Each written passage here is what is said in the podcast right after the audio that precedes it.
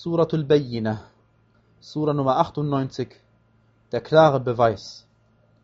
Im Namen Allahs des Alabamas des Barmherzigen. Diejenigen von den Leuten der Schrift und den Götzendienern, die ungläubig sind, werden sich nicht eher von ihrem Unglauben lösen, bis dass der klare Beweis zu ihnen kommt. Ein Gesandter von Allah, der gereinigte Blätter verliest, in denen rechte Schriften sind, und diejenigen, denen die Schrift gegeben wurde, haben sich nicht eher gespalten, als bis der klare Beweis zu ihnen gekommen ist. Und nichts anderes wurde ihnen anbefohlen, als nur Allah zu dienen und dabei ihm gegenüber aufrichtig in der Religion zu sein, als Anhänger des rechten Glaubens.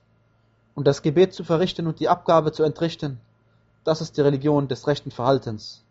Gewiss, diejenigen unter den Leuten der Schrift und die Götzendiener, die ungläubig sind, werden im Feuer der Hölle sein, ewig darin zu bleiben. Das sind die schlechtesten Geschöpfe. Gewiss, diejenigen aber, die glauben und rechtschaffene Werke tun, das sind die besten Geschöpfe. Ihr Lohn bei ihrem Herrn sind die Gärten Edens, durcheilt von Bächen, ewig und auf immer darin zu bleiben. Allah hat Wohlgefallen an ihnen, und sie haben Wohlgefallen an ihm. Das ist für jemanden, der seinen Herrn fürchtet.